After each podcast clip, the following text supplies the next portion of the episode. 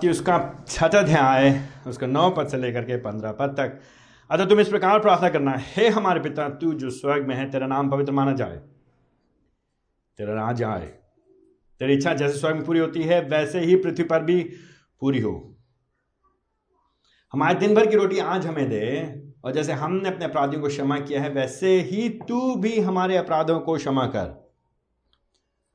और हमें परीक्षा में ना ला परंतु बुराई से बचा, क्योंकि राज और पराक्रम और महिमा सदा तेरे ही हैं। आमेन। यदि तुम मनुष्यों के अपराध क्षमा करोगे तो तुम्हारा स्वर्ग पिता भी तुम्हें क्षमा करेगा। परंतु यदि तुम मनुष्य को क्षमा ना करोगे तो तुम्हारा पिता भी तुम्हारे अपराध क्षमा नहीं करेगा। परमेश्वर पवित्र आत्मा, परमेश्वर पिता, परमेश्वर पुत्र, प्रभु जी हमारी सहायता करिए। आपके वचन को समझने के लिए परमेश्वर पिता हमारी आँखों को खोलिए। अपने पवित्र आत्मा के द्वारा प्रकाशन का दान दीजिए। हमारी आत्मिक आँखों को आँखों को प्रज्वलित करिए प्रभु जी।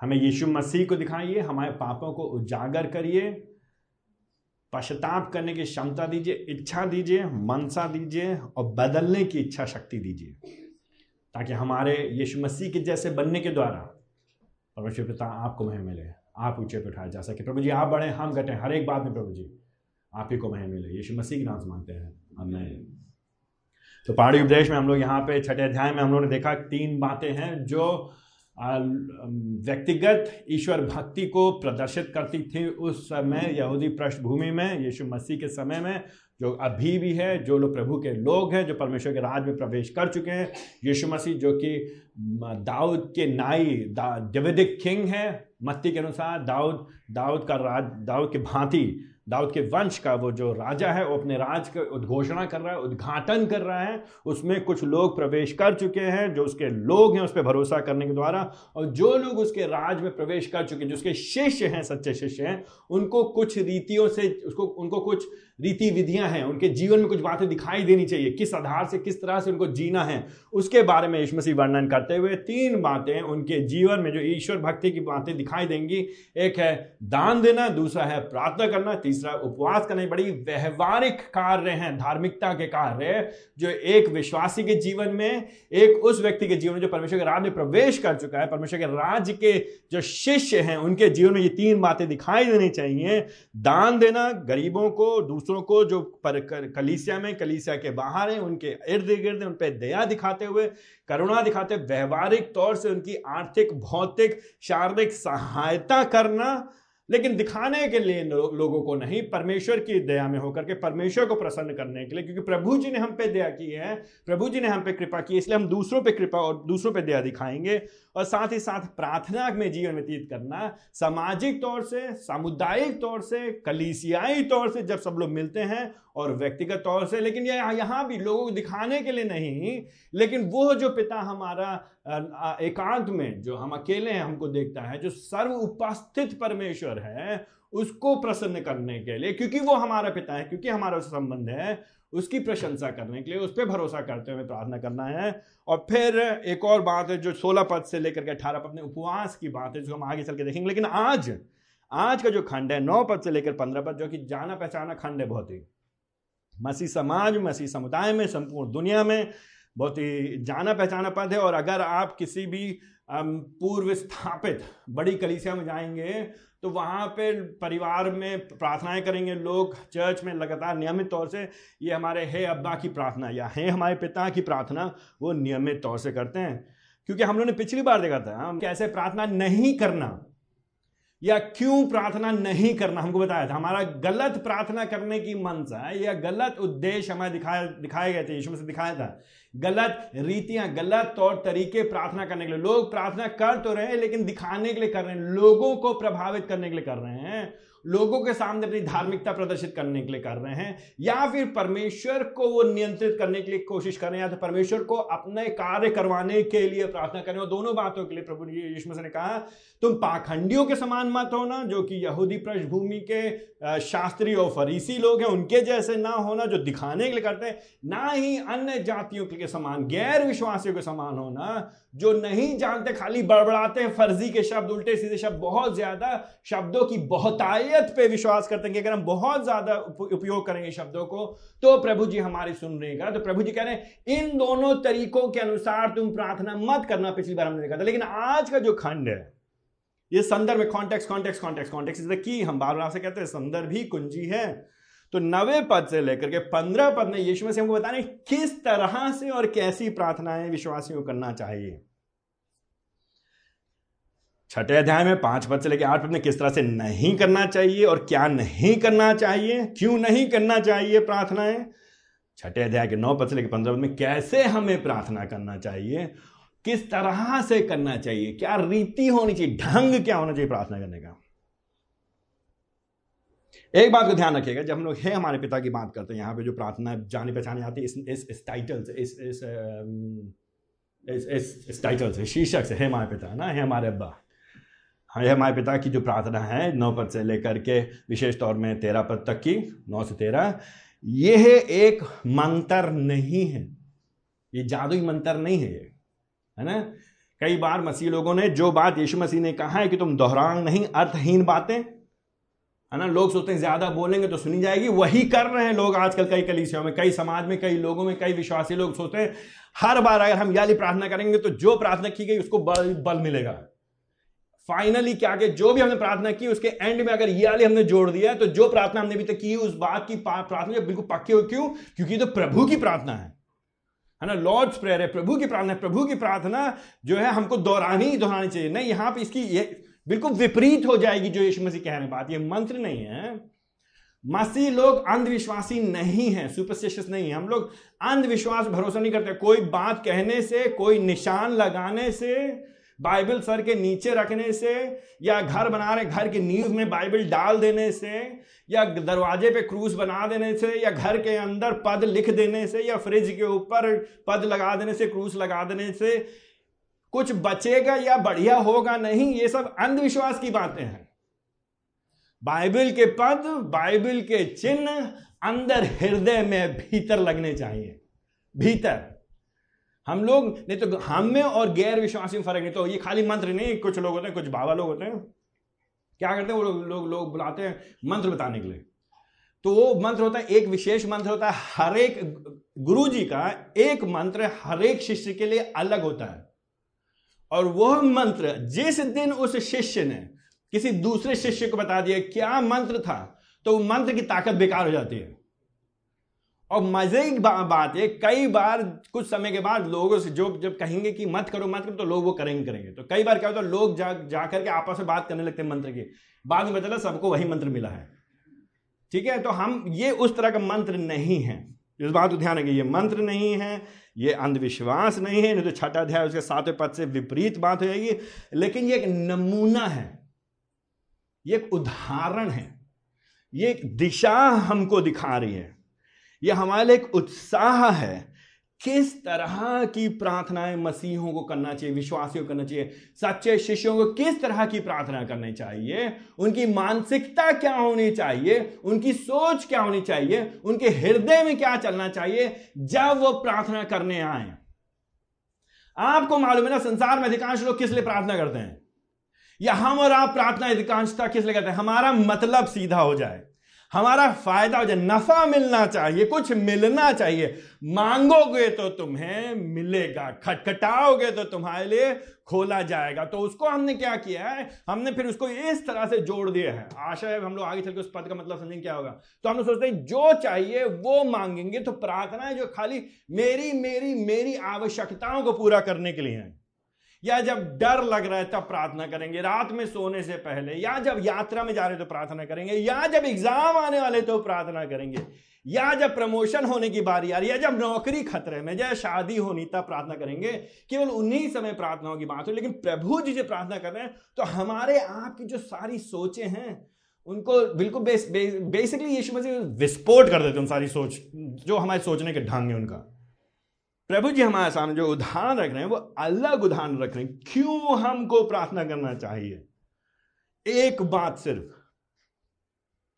नौ पद के पद पंद्रह पद एक मुख्य बात। क्यों करके एक विश्वासी को प्रार्थना करना चाहिए? क्यों एक शिष्य को प्रार्थना करना चाहिए? एक सच्चा शिष्य। परमेश्वर पिता से उसकी महिमा हेतु प्रार्थना करता है। एक सच्चा शिष्य। परमेश्वर पिता से उसकी, प्रभु जी की, अपनी नहीं, उसकी, प्रभु जी की महिमा के लिए हेतु प्रार्थना करता था एक सच्चा शिष्य परमेश्वर पिता से उसकी महिमा हेतु प्रार्थना करता है। A true disciple praise to God the Father for his glory God's glory परमेश्वर की महिमा करें अब ये जो वाक्य है, हमको बता देता है कि यहाँ पे हो क्या रहा है। मेरी महिमा नहीं, मेरे फ़ायदे के लिए नहीं, परमेश्वर को मैनिपुलेट करने के लिए नहीं परमेश्वर को तोड़ने मरोड़ने के लिए नहीं, बाध्य करने के लिए नहीं कि नहीं, प्रभु जी, दो दोगे कैसे नहीं? सुनो कैसे नहीं, प्रभु जी। हम उपवास करेंगे, चालीस दिन उपवास करेंगे। हो नहीं सकता, आप करेंगे नहीं जो हमें चाहिए। चाहिए चाहिए, मकान चाहिए मिले कैसे नहीं, प्रभु जी? मिलेगा, बिल्कुल मिलेगा। नौकरी मिलेगी कैसे नहीं? इसलिए नहीं, हम प्रभु जी को मैनिपुलेट करने के लिए, प्रभु जी एक छोटे मोटे कोई हाथ के बनाए हुए ईश्वर नहीं है। हमारे हमारे ग्रह देवता नहीं है, जैसा हम चाहते हैं, उस हिसाब से ऐसा नहीं हमारे मस्तिष्क की उपज के परमेश्वर नहीं, ये जीवित परमेश्वर, सच्चे परमेश्वर, संसार के मालिक हैं, ये प्रभु जी हैं। हम जो भी प्रार्थना करेंगे, क्योंकि हम उसके वास्तविक सच्चे शिष्य क्योंकि हमारा हृदय बदला है, क्योंकि हमारा सोच बदल गई है, दिमाग बदल गया, इसलिए जो हमारी प्रार्थना होंगी, वो भी उसी की महिमा करने के लिए होंगी। So God centred prayers God word परमेश्वर केंद्रित प्रार्थनाएँ होंगी हमारी। हमारा प्रार्थना का जीवन भी मानव केंद्रित नहीं, परमेश्वर ही केंद्रित है। परमेश्वर की महिमा के लिए, परमेश्वर के लिए, सब कुछ उसके द्वारा, उसके लिए, उसी की ओर से है। हमारा बस चले, सब कुछ मेरे द्वारा, मेरे लिए, मेरी ओर से, मेरे लिए है ना? ये हमारी मानसिकता है। इसीलिए तो हम प्रार्थना करते हैं। इसीलिए तो हम हम जाते हैं, इसीलिए तो हम यीशु मसीह पीछे चलते हैं, इसीलिए तो हम यीशु मसीह की आराधना करते हैं कि हमको सब कुछ मेरे लिए, मेरे समय पे, मेरे अनुसार, मेरी इच्छा के मेरी सहूलियत के लिए मेरे फ़ायदे के लिए, मेरे नफा के लिए, मेरे अच्छे के लिए, मेरे भलाई के लिए, मेरी बढ़ोतरी के लिए, मेरी उन्नति के लिए मैं मैं मैं, मेरे लिए सब कुछ सही हो। लेकिन नहीं, जो मसीही है जो सच्चा शिष्य है, जो प्रभु की प्रार्थना के अर्थ को समझेगा, जो लॉर्ड्स प्रेयर को वास्तव में समझ जाएगा, वो ये समझ जाएगा कि अगर मैं वास्तव में शिष्य हूँ तो मैं परमेश्वर पिता से, वो मेरा पिता है, उसकी महिमा हेतु प्रार्थना करूँगा। और यहाँ पे हम सात बातें देखेंगे, नौ पद से लेकर के पंद्रह पद में, लेकिन इससे पहले हम देखें यहाँ पे नौवे पद का ध्यान से देखें यहाँ पे। यीशु मसीह अपने शिष्य को सिखाते क्या कहते हैं। तो तुम इस तरह से प्रार्थना करना। इस रीति से, इस प्रकार से, इन दिस मैनर ये नहीं, यही प्रार्थना करना, ये नहीं करें यीशु मसीह। यीशु मसीह ने कहा, यही शब्दों को तुम बार बार रटोगे रट्टू तोता के तरह एक बार सिखा दी बार बार मालूम है नहीं हम क्या बोल रहे हैं। आँख बंद हो, सो रहे हो, आधी नींद में हो, चाहे हम नशे में भी क्यों ना हो। और ऐसा होता है फिर भी हम कर लेंगे ये प्रार्थना। उसकी बात नहीं हो रही। यहाँ बात हो रही इस प्रकार की सोच समझ के, बुद्धि का उपयोग करके, हृदय के साथ आत्मा में हो करके तुम इस प्रकार की प्रार्थना करना, ऐसी प्रार्थना करना। और प्रार्थना करने के सबसे पहले शब्द ओ माई गुडनेस पहले शब्द नौ पर में, हे हमारे पिता आई मीन अगर तुम्हारा संबंध नहीं है प्रभु जी से तो तुमको प्रार्थना करने की तुम्हें अनुमति है ही नहीं। ये हमारे प्रभु जी, हमारे पिता और कौन है ये हमारे पिता? तू जो स्वर्ग में है। आई मीन ये बाइबल क्या कर रही है? यीशु मसीह बाइबल दिखा रहे परमेश्वर ट्रांसेंडेंट है, सर्व परे है। सबसे ऊपर है, ऊँचे पर विराजमान है, महान है वो। सर्वोपर है सबसे ऊपर है, उसके जैसा कोई नहीं, उसके तुल्य कोई नहीं है। वो अलग है हमसे। सृष्टि करता है, सृष्टि से भिन्न है, अलग है। सर्वोपर। है ट्रांसेंडेंट येट एमिनेंट हमारे बीच में, हमारे पास में, हमारे मध्य में, हम उसको, उसके पास पहुँच सकते हैं। हमारा एक्सेस है, हम उसके पास जा सकते हैं। हम उसको पिता करके कह सकते हैं, पुकार सकते हैं। वो हमारा पिता है। अगर वो आपका पिता नहीं है तो आप उससे प्रार्थना नहीं कर सकते हैं। हमारा ये संबंध यीशु मसीह की वजह से है। यीशु मसीह जो कि परम पुत्र है। यीशु मसीह, जो कि परमेश्वर की दाहिने ओर विराजमान है, जो कि परमेश्वर पिता के साथ अनंत काल पूर्व से है, जो लगभग 2000 साल पहले मनुष्य बन करके आ गया। उसने कहा, जिसने मुझे देखा, उसने पिता को देख लिया, परमेश्वर को देख लिया। मेरे बिना कोई भी पिता के पास नहीं आ सकता। तो हम पिता को, पिता तभी अधिकार के साथ, बिना भय के साथ, निर्भयता से कहने पाएँगे, जब हम यीशु मसीह को, पुत्र को जानते पुत्र की वजह से हम उसको पिता कहते हैं। और हमारा एक नज़दीकी संबंध है, एक आत्मीयता है, एक निकटता है। जो लूका में, लूका उसका ग्यारह अध्याय में, पहले पसरे के चौथे पद में, वहाँ पे जो शब्द इस्तेमाल किया गया, वो आरामी भाषा में अब्बा शब्द इस्तेमाल किया, जो अभी भी हम लोग भारत में उर्दू और अरबी भाषा में इस्तेमाल किया था। अब्बा एक निकटता को दिखाता है। एक जो औपचारिकता है, वो उसको दूर करते हुए एक बहुत ही निकट संबंध है प्रभु जी। तो प्रभु जी से हमारा निकट संबंध है। इसलिए नहीं कि हम बहुत अच्छे हैं। इसलिए नहीं कि हमने कमाया है। इसलिए नहीं कि हम इस योग हैं। इसलिए नहीं कि हमारे दादा परदादा अच्छे थे या हमारे माता पिता ने हमको अच्छी शिक्षा दी थी। इसलिए यीशु मसीह ने जो हमारे पापों के खातिर, हमको पापों से छुड़ाने के लिए मत्ती, उसका पहला अध्याय, वो अपने लोगों को उनके पापों से उद्धार करेगा। वो यीशु मसीह, जो कि इमानुअल है, परमेश्वर हमारे साथ है। ये दाऊद की वंश का राजा इमानुअल परमेश्वर हमारे साथ, जो आ गया, जिसने हमको हमारे पापों से छुड़ाया है, पापों की क्षमा के लिए अपने आप को बलिदान कर दिया, उस पर भरोसा करने पर हमें पापों की क्षमा मिलती है। उसकी वजह से बिकॉज़ ऑफ़ हिम ये बात को समझ जाइएगा। आपका रीति रिवाज नहीं, आपका चर्च नहीं। सत्य वचन चर्च नहीं सत्य वचन चर्च कुछ नहीं नथिंग पास हर्ष की वजह से नहीं, हमारी वजह से कुछ नहीं। यीशु मसीह की वजह से। यीशु मसीह हमको और आपको परमेश्वर पिता के पास लेकर के आते हैं और ये अधिकार देते हैं। हम कहते हैं, हे हमारे पिता, तू जो स्वर्ग में है तो तू जो सर्व अधिकारी है, तू जो ऐसी जगह पे विराजमान है जो कभी टलेगा नहीं प्रभु जी पृथ्वी टल जाएगी, आज और कल बदल जाएगा, सब कुछ हट जाएगा। ये दुनिया जाती रहेगी, लेकिन परमेश्वर का सिंहासन अटल है। सरकारें बदल जाएँगी, लोग बदल जाएँगे, तानाशाह आएँगे, चले जाएँगे, राजा आएँगे, चले जाएँगे, लेकिन ये जो हमारा पिता है, वो स्वर्ग में रहेगा रहेगा तो चाहे जैसी मुसीबत हो आपके जीवन में। चाहे जैसी परिस्थिति हो आपके जीवन में, चाहे जितना भी उतार चढ़ाव हो रहा हो आपके जीवन बेरोजगारी हो, बीमारी हो, दिक्कत हो, परेशानी हो, कठिनाई हो, लोग आपको छोड़ दिए, आप अकेलापन महसूस कर रहे हो, लेकिन आपका पिता जो स्वर्ग में, वो तो है ही है वहाँ पे, और वो आपसे प्रेम करता है, वो आपको छोड़ेगा नहीं। जब आप कहेंगे, हे मेरे पिता तो वो सुनेगा आपकी। उसके कान हमेशा तैयार है अपने बच्चों की सुनने के लिए। हम उसके पास कभी भी जा सकते हैं। खाली दिन में तीन वक्त नहीं, जो कि उस समय यहूदी पृष्ठभूमि के अनुसार दिन में तीन वक्त प्रार्थनाएँ की जाए जाती थी केवल। मुख्य तौर से, सामूहिक तौर से, ठीक है? हम लोग के लिए खाली बंधा हुआ समय नहीं है कि इतने बजे ही प्रभु जी पा जाएँगे। कभी भी किसी समय, क्योंकि वो हमारे पिताजी हैं, हम रात में एक बजे, दिन में चार बजे, या सुबह के समय जब हमारी मर्ज़ी, हम चाहे बिस्तर पर लेटे हुए हैं, चाहे हम गाड़ी चला रहे हैं, चाहे हम खाना बना रहे हैं, चाहे हम बच्चों को पढ़ा रहे हैं, हम किसी समस्या में, दिक्कत में हम पिताजी के पास जा सकते हैं, उनसे प्रार्थना कर सकते हैं। वो जो स्वर्ग में वो हमारे सुनेगा ही सुनेगा, लेकिन हमसे प्रार्थना करेंगे क्या? हम क्या प्रार्थना करेंगे? यहाँ पे सात अलग अलग चीज़ें पहले पद में ही, नौवे पद में ध्यान दीजिए पहली बात जो हम प्रार्थना करेंगे, हम पहली बात जो उसे कहेंगे, हम ये कहेंगे, प्रभु जी, आपका नाम पवित्र माना जाए। आपका नाम पवित्र माना जाए। जो एक सच्चा विश्वासी है, जब वो प्रभु के पास आएगा, वो अपनी समस्याओं को भूल जाएगा। वो अपने समस्याओं के बड़प्पन को, कितना बड़ी है उसकी समस्या, उसको भूल जाएगा। उसको ये याद आएगा कि वो जिसकी उपस्थिति में है, वो बड़ा है, वो महान है। हमें व्यवहारिक तौर से, हम आपको, उसको आपको उदाहरण देते व्यवहारिक तौर से। आप अपने कंपनी में, अपने बॉस, जिस कंपनी में आप काम करते हैं, आप लोग स्कूल में पढ़ाते हैं, अपने प्रिंसिपल के सामने जब आप जाते हैं तो आप जाके बताते हैं, सुबह यार दूध उबाले तो वो गिर गया था प्रिंसिपल साहब। आप उनको बताते हैं कि अपने कंपनी मालिक को बताते हैं कि आपके बच्चों का एग्ज़ाम में पढ़ाई उन्होंने अच्छी तरह से किया नहीं है एग्ज़ाम आने वाले हैं। जब आप उनके सामने, अब हम इसको इसको आप और एस्कलेट करते हैं, इसको और बड़ा करते हैं ये। आप यहाँ से अगर आपको प्रधान, हिंदुस्तान के प्रधानमंत्री के सामने आके बैठना पड़ेगा, आप क्या बातें करेंगे सामने? क्या आप उसके सामने पहली बार मुँह खोलते ही पहला शुरू करेंगे, मेरे घर में खाना नहीं है, मेरे घर में कपड़े नहीं है, मेरे घर में समस्या बहुत है?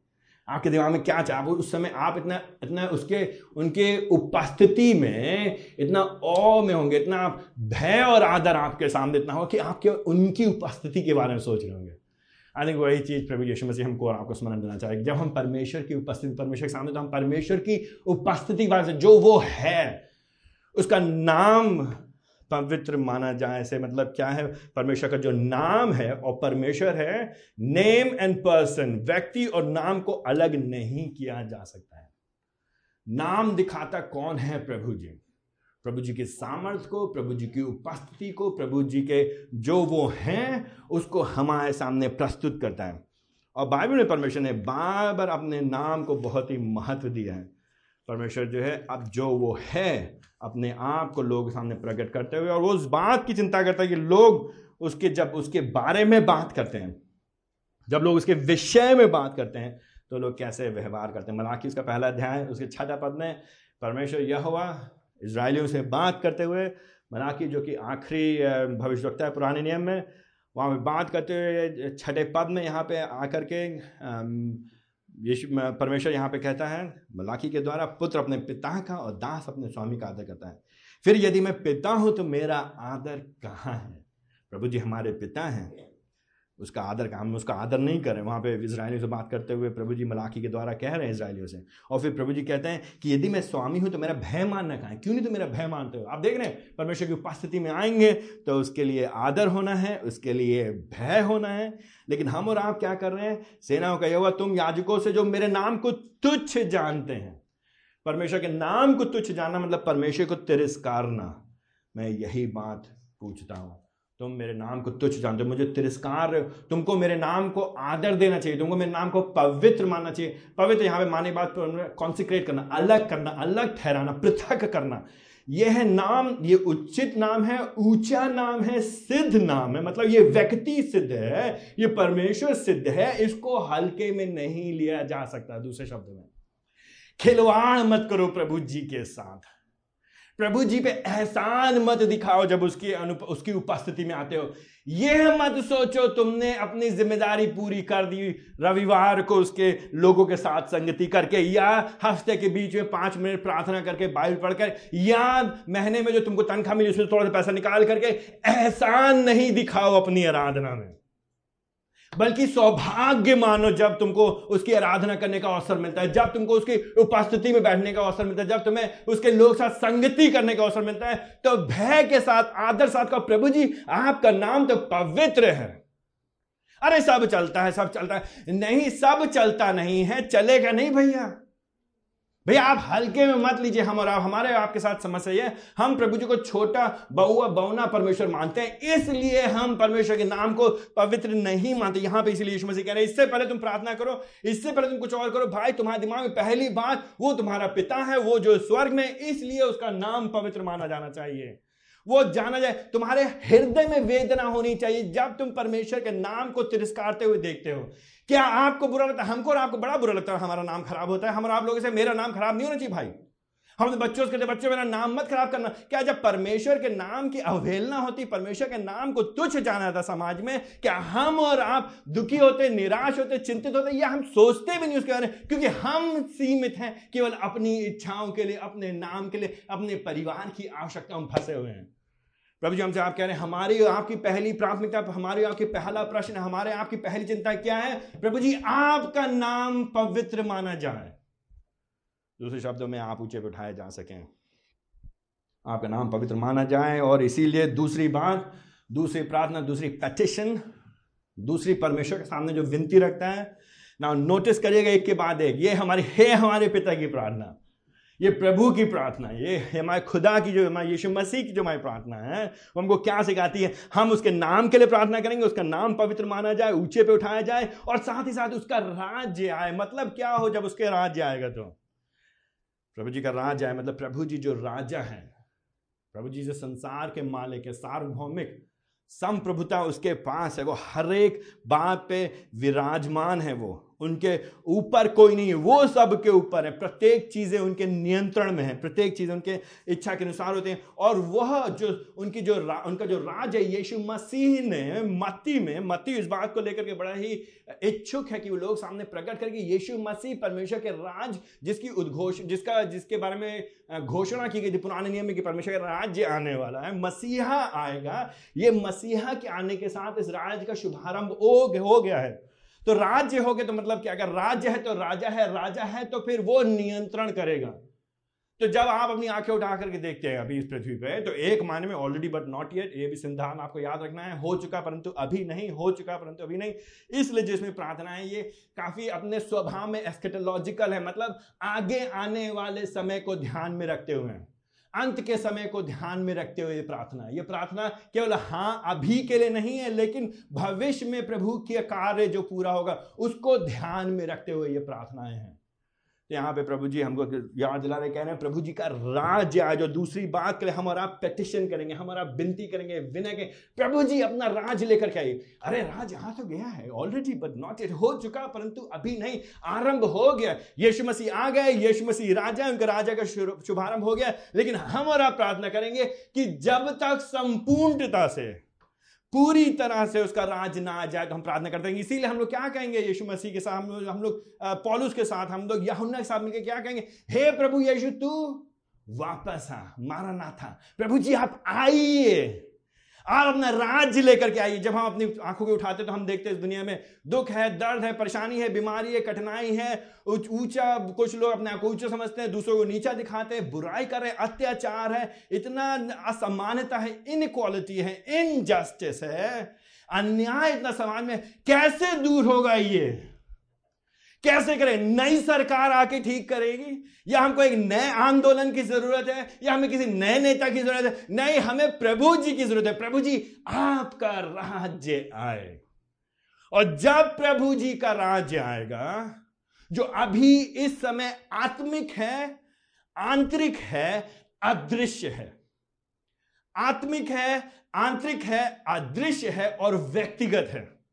ठीक है? प्रभु का राज्य जो इस समय आंतरिक है, आत्मिक है, अदृश्य है और व्यक्तिगत है, एक दिन प्रभु जी का राज्य बाहरी होगा, भौतिक, शारीरिक, भूगोलिक होगा और वो लोगों को दिखाई देगा और वो संपूर्ण पृथ्वी पे होगा। एक दिन नई पृथ्वी होगी, एक दिन नया आकाश होगा, एक दिन नया जरूसलम ऊपर से नीचे उतरेगा और यीशु मसीह ही परमेश्वर के ओर से संसार पर राज्य करेंगे। तब ना रोना होगा, ना दांत पीसना होगा, ना कोई आँसू होंगे, ना कोई समस्या, कठिनाई होगी। जो उसके लोग हैं, उनके आँसू पोछ दिए जाएँगे तो हम और आप क्या प्रार्थना करेंगे?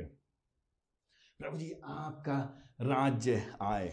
मेरा राज्य नहीं, मेरी महिमा नहीं, मेरा मेरा काम नहीं। लेकिन प्रभु जी, आपका नाम क्यों? क्योंकि जब प्रभु जी का राज आएगा तो फिर क्या होगा दसवें पद में? तीसरी बात तब आपकी इच्छा पूरी होगी। तो तीसरा पटिशन परमेश्वर आपकी इच्छा पूरी हो। तो तीसरी विनती, पहली विनती, प्रभु आपका नाम पवित्र माना जाए। दूसरी विनती, प्रभु जी आपका राज्य है प्रकाशित बाईसवा अध्याय, उसका बाईस, बीसवा पद, पहला ग्रंथों का सोलह अध्याय, उसका बाईसवा पद। फिर तीसरी विनती, प्रभु जी आपकी इच्छा पूरी हो। आपकी इच्छा पूरी हो। आई मीन ये बहुत कठिन प्रार्थना है करने के लिए। ये तीनों प्रार्थनाएँ एक मायने में आरंभ की बड़ी कठिन है। क्योंकि हम और आप इतना self centred me centred me me me हम इतना इतना मी इतना मैं मैं मैं हूँ ना, हम इतना मैं. मैं और मेरा, मेरी समस्या, मेरी दिक्कत, मेरी कठिनाई, मेरी परेशानी, मेरे को कोई समझता नहीं है, मेरे को कोई जानता नहीं है, मेरे से कोई प्यार नहीं करता है, मेरी कोई सुनता नहीं, मेरे कोई पूछता नहीं, मेरे को कोई अहमियत नहीं देता, मेरी तो कोई अहमियत ही नहीं, मेरी तो कोई इज़्ज़त नहीं है, मैं तो कुछ हो ही नहीं, या मैं ही सब कुछ हूँ, मैं जो चाहूँ वही करूँगा, मेरी इच्छा पूरी होगी, मैं जो चाहूँगा वो करूँगा, मैं अपनी मर्ज़ी पूरा करूँगा, मैं अपना भोकाल जमाऊँगा, मैं जो चाहूँगा वही करवा करूँगा या तो दोनों, दो इधर सेल्फ पिटी में चले जाएँगे। स्वयं, अरे मैं बेचारा मैं बेचारा, या तो मैं सब कुछ हूँ। दोनों में समस्या क्या है? मैं ही मैं। मेरा फ़ायदा, मेरी इच्छा। क्योंकि हम लोग इतना ये मैं का चश्मा लगा के रखते हैं ना, मोटा वाला चश्मा, मैं का चश्मा लगा के रखते हैं। तो हमको कुछ और दिखाई नहीं देता है। प्रभु जी हमसे कह रहे हैं, भाइयों, बहनों तुम सच्चे शिष्य हो कि नहीं? तुम्हारा नया जन्म हुआ है कि नहीं? तुमने पाप क्षमा पाया है कि नहीं पाया? तुम्हारा तुम्हारा हृदय बदला कि नहीं? है पत्थर के हृदय निकाल के मांस का हृदय दिया गया कि नहीं? तुम्हारे भीतर पवित्र आत्मा वास करता है कि नहीं करता? तो मैं का चश्मा हटाओ। प्रभु जी, आपका चश्मा लगे। तो फिर हम कहेंगे, प्रभु जी, आपकी इच्छा पूरी हो। प्रभु जी, मैं कौन हूँ प्रभु जी? आप चाहें तो हमको ज़िंदा रखे। जिस दिन चाहे प्रभु, आपको अभी मार दीजिए। इसी समय आप ले जाए जब मेरा काम खत्म, प्रभु जी, मैं आपके साथ, आपकी जो इच्छा हो, वो पूरी हो प्रभु जी। आई I मीन mean, इसको कहने के लिए हमको और आपको एक नया जिगर चाहिए एक नया हृदय चाहिए एक नया इच्छा चाहिए। अंदर से भीतर से प्रभु जी आपका राज आए। और प्रभु जी आपकी इच्छा पूरी हो। लेकिन उसकी किस तरह की इच्छा पूरी होगी? अरे जैसी इच्छा स्वर्ग में पूरी होती है वैसे भी वो यहाँ पृथ्वी पूरी हो। ओ माय गुडनेस स्वर्ग में उसकी इच्छा कैसे पूरी होती है? सेल्फ एक्सप्लेनेटरी स्व आप खुद समझ सकते हैं। इसके लिए आपको बहुत पढ़ा लिखा होने की ज़रूरत नहीं है। परमेश्वर के वचन जो है ना, इस परमेश्वर के वचन स्वतः में स्पष्ट है। परमेश्वर के वचन को पढ़ाने के लिए पंडितों की ज़रूरत नहीं है। परमेश्वर के वचन को पढ़ाने कोई बहुत ज़्यादा पहुँचे हुए पास्टरों की ज़रूरत नहीं है। कोई बहुत गुप्त बात नहीं है। सिंपल, साधारण, आम आदमी परमेश्वर के वचन को समझ सकता है। तो जब आप पढ़ते हैं परमेश्वर, यहाँ पे क्या लिखा है? यहाँ पे ये लिखा है, प्रभु जी, आपकी इच्छा जैसे स्वर्ग में पूरी होती है। तो स्वर्ग में प्रभु जी की इच्छा अविरल बिना रुकावट के, हमेशा बिना कोई उसमें अटूटता के साथ, लगातार प्रभु जी की महिमा होती रहती है। कोई उसमें हिकअप्स नहीं होते, उसमें कोई कोई हिचकियाँ नहीं आती हैं प्रभु जी की इच्छा में। अरे, ये छूट गया। नहीं, स्वर्ग में प्रभु जी विराजमान है, प्रभु जी उपस्थित हैं, प्रभु जी जो चाहते हैं, प्रभु जी जो करते हैं, वो उसकी इच्छा पूरी होती है। और पृथ्वी भी भाई एक मायने प्रभु जी की इच्छा पूरी होती है। जब प्रभु जी की इच्छा में विल ऑफ़ गॉड की जब बात करती है परमेश्वर की इच्छा के बारे में बात करते हैं तो धर्म वैज्ञानिक लोग ईश्वर वैज्ञानिक लोग जो वचन को पढ़ते हैं लोग बात करते हैं। प्रभु जी की इच्छा एक जो है उसकी जो जो उसकी इच्छा नैतिक इच्छा है। नैतिक इच्छाएँ जो हम और आपको उसने प्रकट कर दिया गया मॉरल विल जो उसने अपने वचन बता दिया कि झूठ ना बोलो चोरी मत करो आ, मेरे मेरी आराधना करो एक दूसरे प्रेम करो जो उसने प्रकट कर दिया वो तो इच्छाएँ उसकी हमको दिखा दी गई। वो उसको पूरी होने में अभी भी दिक्कत है। हम लोग नहीं करते लेकिन जो उसकी जो जो प्रीसेप्ट जो उसके वो जो डिक्रीज हैं, जो उसकी राजाज्ञा है, जो निर्देश है इस दुनिया के इतिहास को लेकर के क्या हो रहा है, वो तो पूरी होंगी होंगी उसकी इच्छा के अनुसार। लेकिन हमें प्रार्थना करना है कि प्रभु जी, खाली आपकी ये जो राजाज्ञा डिक्रीज हैं संसार के समय को लेकर के, इतिहास को लेकर, इतिहास में क्या चल रहा है, कौन क्या कर रहा है, खाली वो नहीं, लेकिन प्रभु जी, आपकी इच्छा, जो नैतिक इच्छा, जो वचन के अनुसार हमारी आत्मिकता को लेकर के, हमारे उठने बैठने को, हमारे सोच को लेकर के, हमारे कार्यों को लेकर के, वो भी पूरा हो। हमको यह प्रार्थना करना है। आपने कितनी बार पिछले हफ़्ते प्रार्थना की, प्रभु जी, आपकी इच्छा हमारे जीवन पूरी हो। जब हम बात करते प्रभु जी, आपकी इच्छा हमारे जीवन पूरी मतलब हम लोग मानो, इस तरह से कहते प्रार्थना। प्रभु जी, हमको पैसा और चाहिए। लेकिन आपकी इच्छा पूरी हो प्रभु जी। ऐसे आप जानते हैं प्रभु जी। प्रभु जी, हमको बड़ा लो मकान चाहिए। लोन के लिए अप्लाई किया है। लेकिन प्रभु जी, आपकी इच्छा पूरी हो। पिछली बार आपने हमने कब प्रार्थना किया? प्रभु जी, आपकी इच्छा ये है कि मैं ईश्वर भक्ति में बढ़ूं। प्रभु जी, आपकी इच्छा पूरी हो। प्रभु जी, आपकी इच्छा ये है कि मैं और भी अधिक यीशु मसीह की जैसा बनूं। प्रभु जी, आपकी इच्छा पूरी प्रभु जी, आपकी इच्छा ये है कि मैं पाप को नकारूं, संसार शैतान शरीर को ना बोल करके उससे लड़ूं, शैतान का सामना करूँ और उसको प्रभु जी, उसके उसके जो चलाए हुए चालों, उनमें ना फंसूं। हमने आपने कब प्रार्थना किया इसके लिए, बताइए? हम और आप सिर्फ़ और सिर्फ़ अपनी भौतिक, शारीरिक, यहाँ की चीज़ों के लिए प्रार्थना करते हैं और फिर जोड़ देते हैं, अगर प्रभु की इच्छा हो।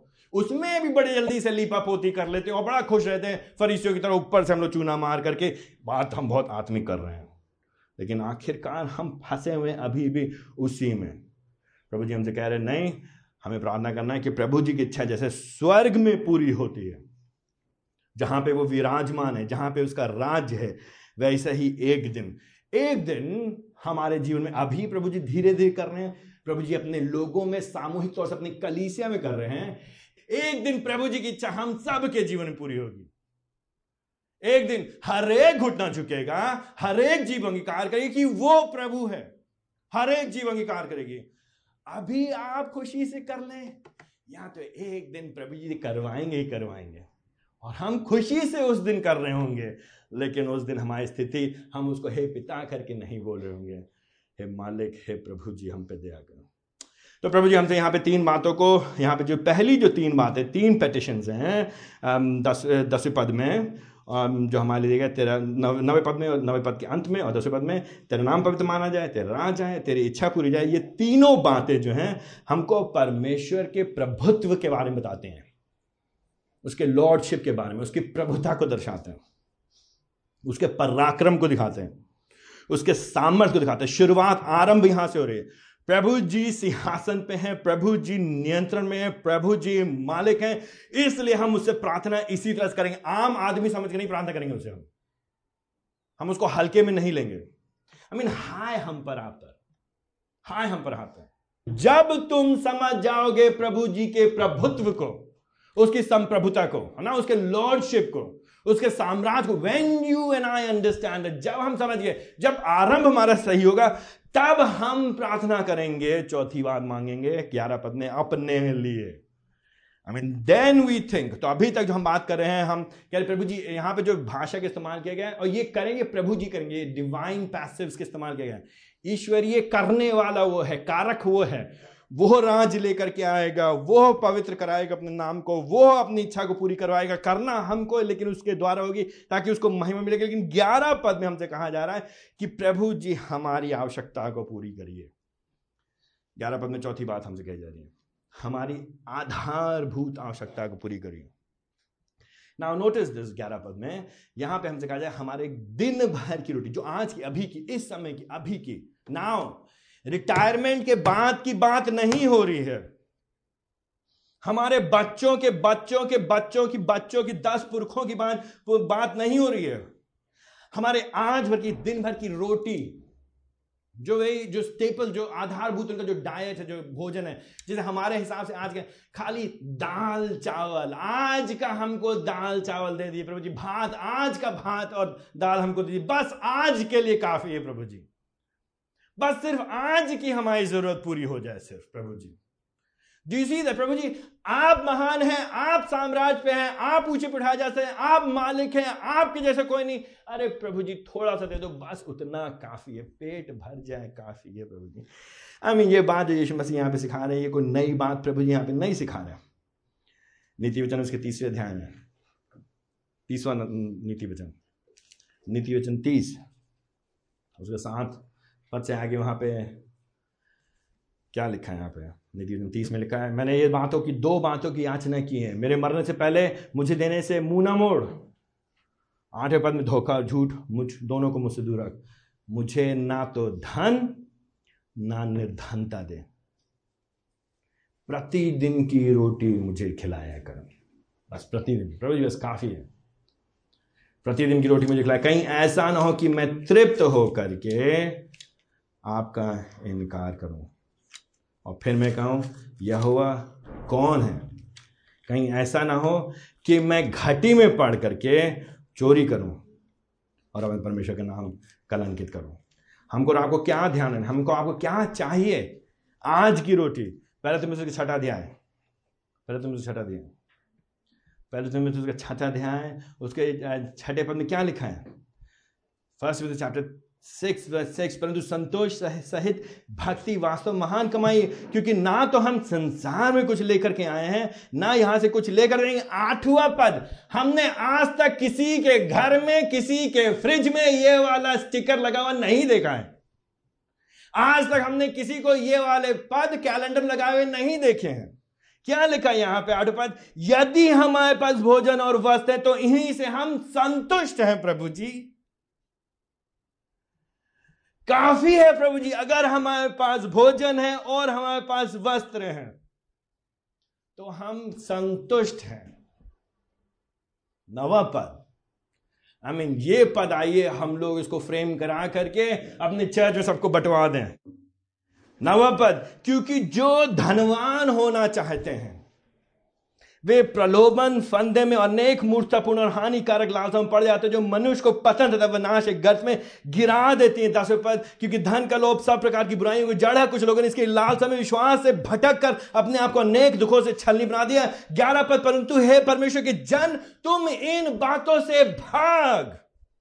भागो तुम। आई I मीन mean, भागो तुम। दूर विपरीत दिशा में उल्टी दिशा में 180 डिग्री यू टर्न लो। मत पड़ो पैसे के चक्कर में।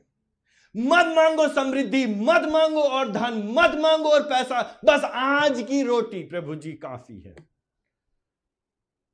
आई मीन थिंक अबाउट सोचिए इस बात हमारी आपकी प्रार्थना कितनी दुष्टता से भरी हुई ना। हम कह, प्रभु जी देव प्रभु जी देव और दो और दो। अरे, प्रभु जी कह रहे मैंने दिया नहीं तुमको खाना। क्या मैंने तुम्हें दिया नहीं कपड़ा? क्या मैंने तुम्हें दिया नहीं स्वास्थ्य? क्या ये काफ़ी है कि नहीं है तुम्हारे लिए?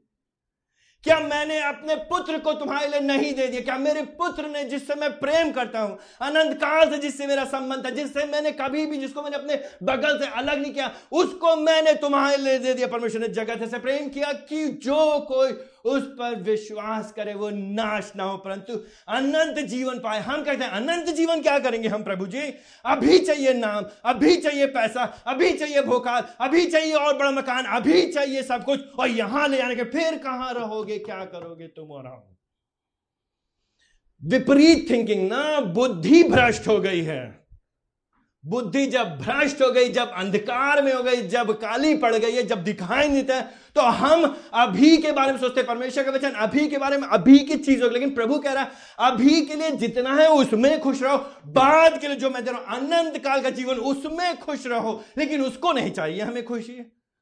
वो नहीं, वो पसंद नहीं, हमको क्या चाहिए? यहाँ पे सब बटोरना है ना? यही मकान बनाना है, यही सब कुछ करना है। कौन लेके जाएगा यहाँ से? बच्चों के लिए छोड़ के ले जाना है। बच्चों के लिए छोड़ना है? आपको कैसे मालूम? आपके बच्चे आपके बाद जीवित रहेंगे। आपको कैसे मालूम बच्चे आपके कल रहेंगे कि नहीं रहेंगे? हमारे दिन भर की रोटी। आज हमें ले ये वो परमेश्वर जिसने इसराइलियों को निर्गमन उसके सोलह अध्याय में मन्ना खिलाया। फिर जो कि उस समय संसार का सबसे बड़ा मालिक है उसकी बंधुआई से छुड़ाया इसराइलियों को, जो कि नंबर में कम है और जिनके पास सैन्य ताकत कुछ भी नहीं है।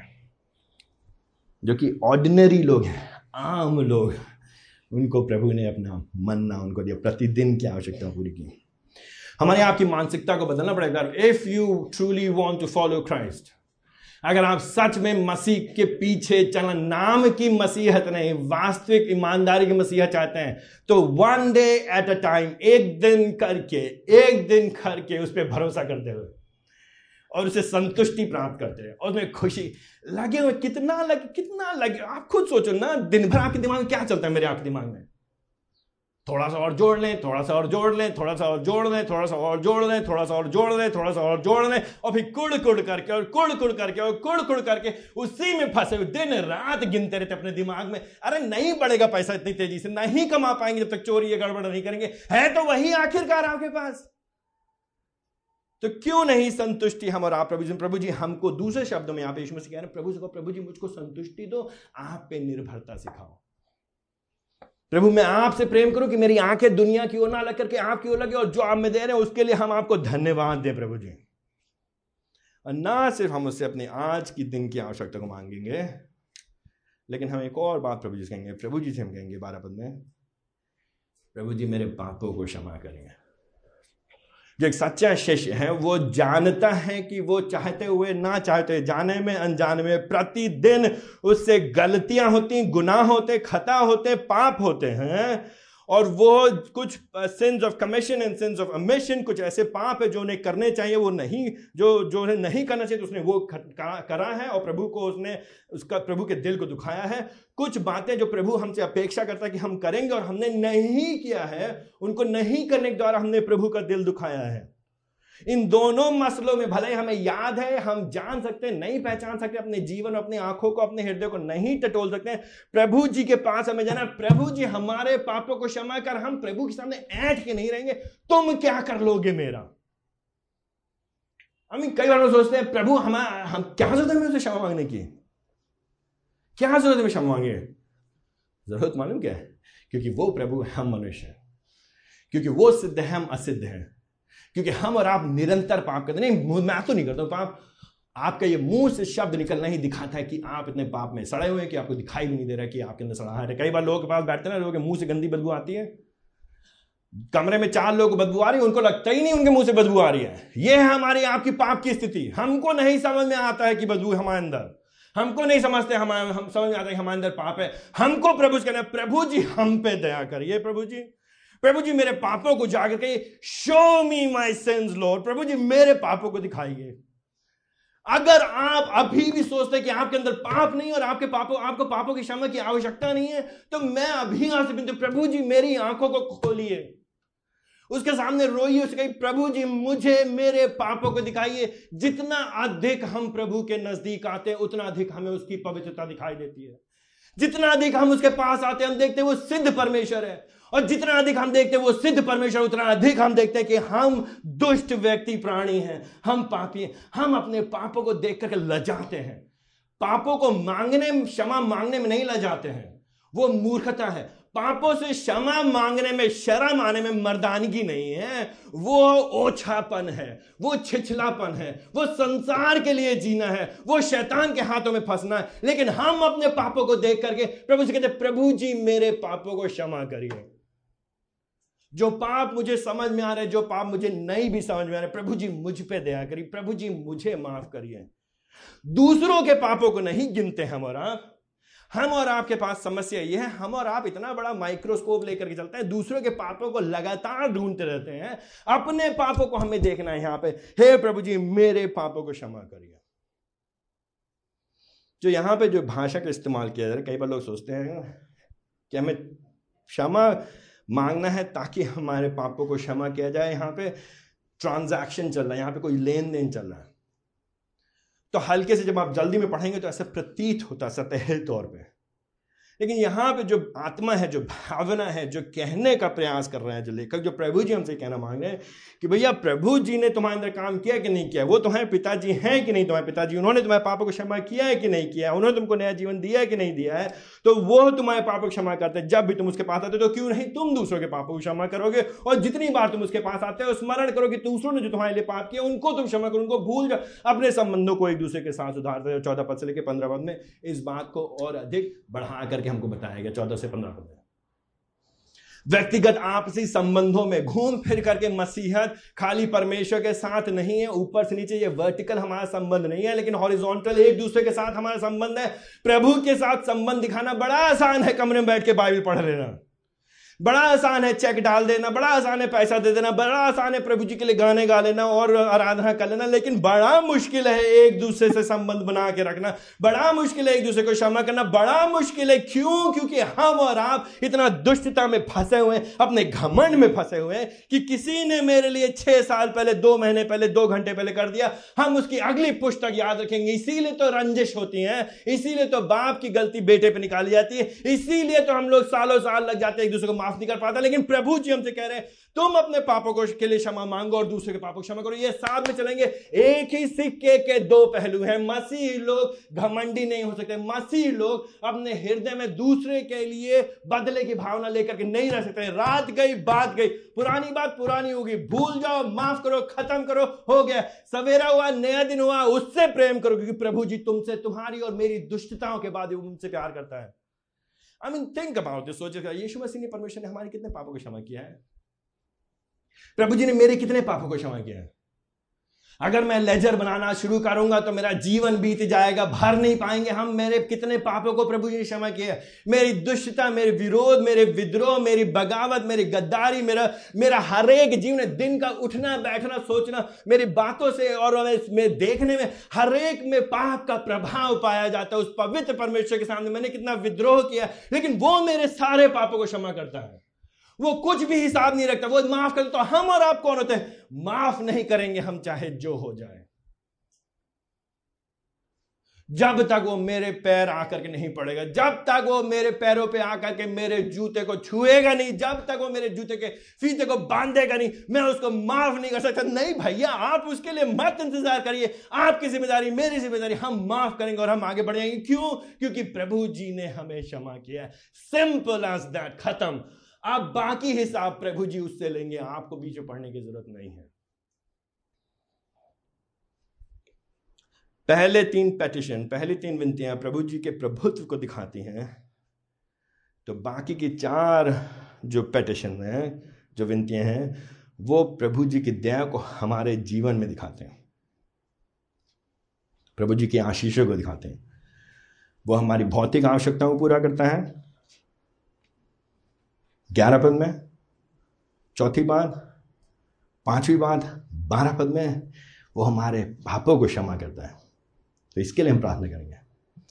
लेकिन छठी बात तेरह पद की शुरुआत में, हम प्रभु जी से प्रार्थना करेंगे कि परीक्षाओं में हम बने रहें प्रभु जी फॉर परसिवियरेंस इन ट्रायल्स प्रभु जी हमको परीक्षाओं में बनाए रखें। तो जब यहाँ पे लिखा है, हमें परीक्षा में ना ला तो ये जो जीवन है, जीवन में हमको मालूम है, परीक्षा में ना ला का कहने का अर्थ यहाँ पे कि परीक्षा तो जो आएँगी तो आएँगी, जीवन में आएँगी आएँगी परीक्षाएँ, लेकिन वो परीक्षाएँ प्रलोभन में ना बदल जाएँ और हम हार ना जाएँ उन परीक्षाओं में। याकूब उसका पहला अध्याय, उसका तेरह पद, याद है आपको? याकूब उसका पहला अध्याय? परमेश्वर जो है, मन वो लोगों को प्रलोभित नहीं करता है। ना परमेश्वर प्रलोभित होता है। तो जो शब्द यहाँ पे परीक्षा और प्रलोभन है, यूनानी भाषा में एक ही शब्द है। वही शब्द परीक्षा के लिए भी इस्तेमाल किया गया, वही परीक्षा प्रलोभन के लिए भी इस्तेमाल किया गया। तो परीक्षा सकारात्मक है, अच्छी चीज़ है। तो यहाँ पे होना चाहिए, हमारी परीक्षा मतलब हमें प्रलोभन में ना लाए, यहाँ पे होना चाहिए प्रभु जी हमको प्रलोभन में लेकिन लेकिन हमारे, प्रभु जी हमको परीक्षा, हमारे जीवन परीक्षा तो आएँगी आएँगी भाई। गरीबी परीक्षा है, बीमारी परीक्षा है, बच्चे जब अनादर करते हैं, अनाज्ञाकारी करते हैं, वो परीक्षा है। समाज हमको तिरस्कारता, वो परीक्षा जो हमारे पास कम है, पैसा कमी है, घटी है, वो परीक्षा है। जब हम, हमारे सामने वासनाएँ होती हैं, वो परीक्षा है। जब हम काम वासना से लड़ते हैं, वो परीक्षा है। किसी ने हमारी बुराई कर दी, उनसे हम कैसे बदला लें? वो परीक्षा, लेकिन बहुत जल्दी वो प्रलोभन में बदल देती जब हम बदला लेना चाहते हैं। बहुत जल्दी वो परीक्षा प्रलोभन बदल जाती बदल जाती, जब हम उसमें कुछ अपनी इच्छाओं को पूरा करना चाहते हैं। So from testing trials and testing to temptation है ना? ट्रायल्स एंड टेस्टिंग अच्छी चीज़ें प्रभु की ओर से आती है हमारे विश्वास को पुख्ता करती, मजबूती के हैं, लेकिन टेम्पटेशन प्रभु जी लेकर के नहीं आते, प्रलोभन प्रभु जी लेकर के नहीं आते हैं। टेम्पटेशन हम खुद की वासनाओं में पढ़ करके करते हैं, खुद की इच्छाओं में, खुद की अभिलाषाओं में, स्वयं, मैं सबसे बड़ा हमारा आपका दुश्मन मैं आई I मीन mean, इस बात को प्लीज़ आप याद रखिए ना। मैं ही मेरा सबसे बड़ा दुश्मन। मैं जिस दिन अपने पर जीत पाऊँगा उसी दिन तो मैं प्रभु के जैसा बन पाऊँगा। लेकिन उसके लिए मैं को मानना पड़ेगा। लेकिन ये मेरा मैं है जो मुझको बार बार परीक्षाओं में प्रलोभन की ओर ले आता है और पराजित करता है। प्रभु जी नहीं करते तो इसलिए प्रभु जी कह रहे प्रभु जी से प्रार्थना करो। प्रभु जी मुझको प्रलोभन में ना ला परीक्षा प्रलोभन में ना बदले। मुझे छोड़ मत दीजिए प्रभु जी। मैं बना रहा हूँ मैं लगा रहा हूँ मैं विजय प्राप्त कर सकूँ। मेरा विश्वास पुख्ता किया जाए, पक्का किया जाए। मेरा विश्वास विजय होकर के दिखाई दे कि ये इसका विश्वास पक्का है। ये पैसे के लिए यीशु मसीह के पीछे नहीं आया है। ये ऐसी अर्जी फर्जी नौकरी के लिए ईसाई नहीं बन गया है। ये यीशु मसीह के पीछे शादी के लिए नहीं आया है। ये यीशु मसीह के पीछे इसलिए नहीं कि लोग इसकी इज़्ज़त करेंगे, यीशु मसीह के पीछे। इसलिए आए क्योंकि यीशु मसीह सच्चा प्रभु है, चाहे रोटी मिले, चाहे ना मिले, चाहे कपड़ा मिले, चाहे ना मिले, चाहे मकान मिले, चाहे ना मिले, हम यीशु मसीह की आराधना करेंगे जीवन पर्यंत, अंत तक के। चाहे कुछ मिले, ना मिले, यीशु मसीह प्रभु है, चाहे जैसी परीक्षा है। प्रभु जी, ले लो जो भी परीक्षा है, लेकिन छोड़ना नहीं मेरा हाथ, प्रभु जी।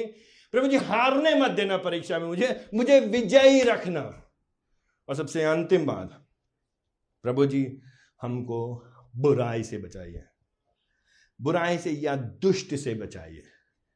बुराई और दुष्ट दोनों एक ही सिक्के के दो पहलू हैं।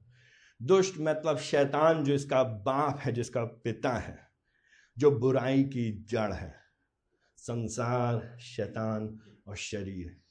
ये जो जो जो जो ही प्रिंस ऑफ़ द एयर ये इस इस पृथ्वी का राजकुमार है। जो इस आकाश का राजकुमार है, जो सारी ताकतों के ऊपर आत्मिक ताकतों को अपने कब्जे में करके रखा है, शैतानी ताकतों को और उनको उपयोग करता है प्रभु के लोगों को भड़काने के लिए। आई मीन थिंक इसके बारे में सोचिए ना। जो सब बातें हम कर रहे हैं, अभी यहाँ पे कर रहे हैं, नब्बे प्रतिशत लोग भाषेंगे क्या बकवास करेंगे लोग? दिमाग खराब हो गया तुम्हारी क्या बात मन गलत बातें कर रही है क्या बातें हो रही हैं? बुराई में ना लेकर बुराई से बचा कौन सी बुराई? खाली ये नहीं, हम बुराना बोले, बुराना देखो, बुराना सोचो। खाली उसके बाद नहीं, वो तो उसका एक इम्प्लीकेशन है, उसका एक लागू करना आशा निकलता है। उससे बढ़ करके ये जो शैतान जो हमको फंसाना चाहता अपने चंगुल में, शैतान का मुख्य एम क्या है? टेल मी वन एम एक लक्ष्य, दुष्ट का क्या एक लक्ष्य है? ये मसीह से दूर रखो, खत्म बात एंड ऑफ़ स्टोरी शैतान का एक लक्ष्य वो हमको और आपको प्रभु यीशु मसीह से दूर रखना चाहता है वो पैसे में फंसा देगा, चाहे वो रोटी में फंसा देगा, चाहे कपड़े में फंसा देगा, या किसी वासना में, शारीरिक वासना में फंसा देगा, या व्यसन में, किसी लत में फंसा देगा, किसी एडिक्शन में फंसा देगा, किसी बुराई कुछ ना कुछ में फंसा देगा हमको। बस वो ये चाहता है कि हम और आप यीशु मसीह से दूर रहें, यीशु मसीह के जैसा ना बने, यीशु मसीह की आराधना आके करें तो आराधना केवल अपनी करें। जिए तो सिर्फ़ अपने लिए जिए जिए तो अपने घर वालों के लिए जिए जिए तो अपने देश के लिए जिए, अपने समाज के लिए जिए। प्रभु यीशु मसीह के लिए ना जिए, वो तो यही चाहता है, शैतान की यही एक नियति है। इसलिए प्रभु जी अंत कर रहे क्या कर रहे हैं? अंत में जो मुख्य बात है, जो क्रिश्चेंडो एक सबसे सबसे चरम उत्कर्ष बात, प्रभु जी कह रहे भाई, बच के रहो तुम, भैया। बच के रहो।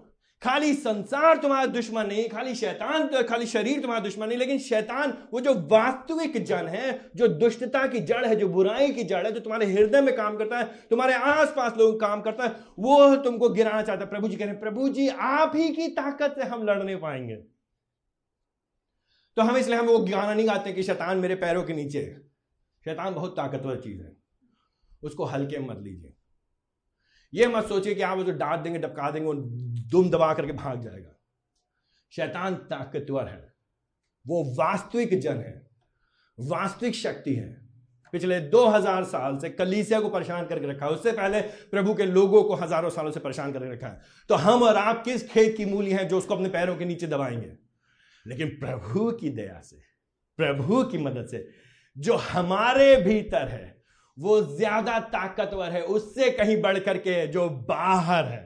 प्रभु जी की देश से, पवित्र आत्मा की देश से, जो मेरे भीतर वास करता है, उस पर भरोसा रखते हुए प्रभु जी हमसे कहते हैं, शैतान का सामना करो तो वो तुमसे भागेगा। अपने घमंड पर नहीं। प्रभु भरोसे हम हम और आप क्या प्रार्थना करें? प्रभु से कहें, प्रभु जी, हमको परीक्षा मत लेकर के आइए। लेकिन सबसे अंतिम बात, प्रभु जी, हमको दुष्टता से, बुराई से बचाइए। ये आखिर, ये चार बातें, जबकि देने वाला, करवाने वाला प्रभु जी हैं इन सारी बातों का। तो हमें प्रभु जी क्या करें, हमको और आपको? एक महीने में ये सारी बातों से हमको अंतिम छुटकारा कब मिलेगा? ये ये ये फुलफिलमेंट इसका परिपूर्ण एस्केटोलॉजिकल फुलफिलमेंट कब होगा? अंत में जब यीशु मसीह वापस आ जाएँगे। एक दिन हम हम पाप के दंड से तो छूट चुके हैं, हम पाप के प्रभाव से प्रतिदिन छूटते चले जा रहे हैं, एक दिन हम पाप की उपस्थिति से छूट जाएँगे। भविष्य में फ्यूचर इन द फ्यूचर एक दिन ऑलरेडी बट नॉट एट एक दिन हो जाएगा, उस दिन के लिए हम अभी लगे रहेंगे, उस पर भरोसा करते हुए। तो आप हम क्या प्रार्थना करेंगे फिर? आपकी हमारी प्रार्थना है, क्या हमारी आपकी प्रार्थना है, इसको रिफ्लेक्ट करती हैं, प्रतिबिंबित करती हैं? या सुबह उठते हैं, क्या प्रार्थना करते हैं? हम और आप। नहीं शर्म आती कि नहीं आती? जब हम लोग परमेश्वर वचन पढ़ते तो जब हम अपने आप को जांचते जब मैं जब मैं अपना अवलोकन करता तो मैं पाता हूँ कि मेरी प्रार्थनाएँ कितनी खोखली हैं। मैं पाता हूँ कि मैं कितना अधूरा हूँ। मैं पाता हूँ कि मेरी समझ परमेश्वर के लिए, के वचन को लेकर के वो जो है, हम उसके हमने उसको उसके औ को, उसकी उसकी उसकी भयानकता को, उसके जो आदर के साथ जो भयानकता है, उसको मैंने भी समझा ही नहीं है मैंने भी अभी हमें समझेंगे अभी ये जो जो नदी पे हम लोग, जो समुद्र के किनारे, अभी हम किनारे जो खाली छपाके मार रहे हैं अपने पैरों से, अभी हम गहराई में पहुँचे ही नहीं हैं। हमको तैरना ही नहीं आता, हम जा ही नहीं सकते, हम डूब जाएँगे। हमारे अंदर हिम्मत नहीं, हमारे अंदर चाहत नहीं, हमारे अंदर इच्छा नहीं प्रभु जितना महान परमेश्वर है। हमको और आपको जब हम प्रार्थना करने आए तो हमें अपनी उथली अपनी खोखली छूची अधूरी, हल्की प्रार्थनाओं को बंद करना है। प्रभु जी से हमें ये कहना बंद करना है, प्रभु जी। खाली मेरी जरूरतों को पूरी करो। प्रभु जी, आपका राज्य आए प्रभु जी, आपका नाम ऊँचे पे उठाया जाए। प्रभु जी, बस थोड़ा बहुत दे दो, काम चल जाएगा प्रभु जी। जो आप देंगे, हम धन्यवाद के साथ ले लेंगे। प्रभु जी, हम संतुष्ट हैं, लेकिन हमारी सिर्फ़ इच्छा ये प्रभु जी, कि हम परीक्षा पे विजय पाए। सबसे बड़ी इच्छा प्रभु जी, हमको शैतान से बचा के रखिए क्योंकि प्रभु जी, हम आपके साथ रहना चाहते मालूम है, शैतान आपके पीछे पड़ा है, हमारे पीछे पड़ा है। हमारे कलीसिया में, प्रति सप्ताह, पति पत्नी के बीच में, जवान लोग, चाहे इंटरनेट की पोर्नोग्राफी इंटरनेट की अश्लीलता, उल्टी सीधी बातें, गलत संबंधों में पैसे को लेकर धोखाधड़ी, व्यसन को लेकर के अलग अलग लतों को लेकर के अलग अलग एडिक्शन को लेकर के, अपने काम में बेमानी को लेकर के, अपने आलस में लेकर के, एक दूसरे के साथ संबंधों में बुराई को लेकर के, आपको मालूम है कितनी दुष्टता में हम और आप जब वचन को सुनने के बाद नहीं बचने पाते हैं तो जब हम नहीं समझे तो क्या होगा? हमको आपको बड़ा सावधान, सचेत रहना, भाइयों, बहनों, मेरी आपसे विनती है घमंड मत करिए कि हम बहुत अच्छे हैं, वचन सुनते हैं। प्रार्थना करिए, प्रभु जी, हमको नम्र करिए, प्रभु जी। प्रभु जी, हमारे पापों को उजागर करिए। प्रभु जी, हम पे अपनी दया दिखाइए। प्रभु जी, हमको अपने निकट लेकर के आइए। प्रभु जी, हमको यीशु मसीह के जैसा बनाइए। प्रभु जी, अपने आप को महिमान्वित करिए। आपका नाम पवित्र माना जाए। आइए प्रार्थना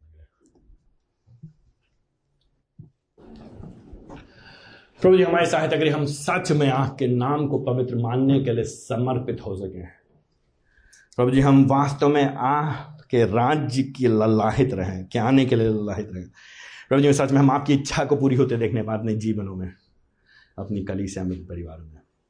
प्रभु जी, सच में हम संतुष्ट होकर के केवल आज की आवश्यकताओं के लिए खुश रहें, प्रभु जी। प्रभु जी, हमें एक दूसरे को क्षमा करने में सहायता करिए, क्योंकि आप हमारे पापों को क्षमा करते हैं। प्रभु जी, हमें प्रलोभन से बचा के रखिए और परीक्षाओं में हमें विजय प्रदान करिए, प्रभु जी। प्रभु जी, हमें दुष्ट से और दुष्टता से बचा के रखिए। ताकि प्रभु जी, हर एक बात में आपको मिले। ताकि प्रभु जी, केवल आप ऊँचे पे ठाए जा सके। ताकि प्रभु जी, आप मेहमानित हो सकें। ताकि प्रभु जी, आप बढ़ें, मैं घटूँ यीशु मसीह के नाम से मांगते हैं।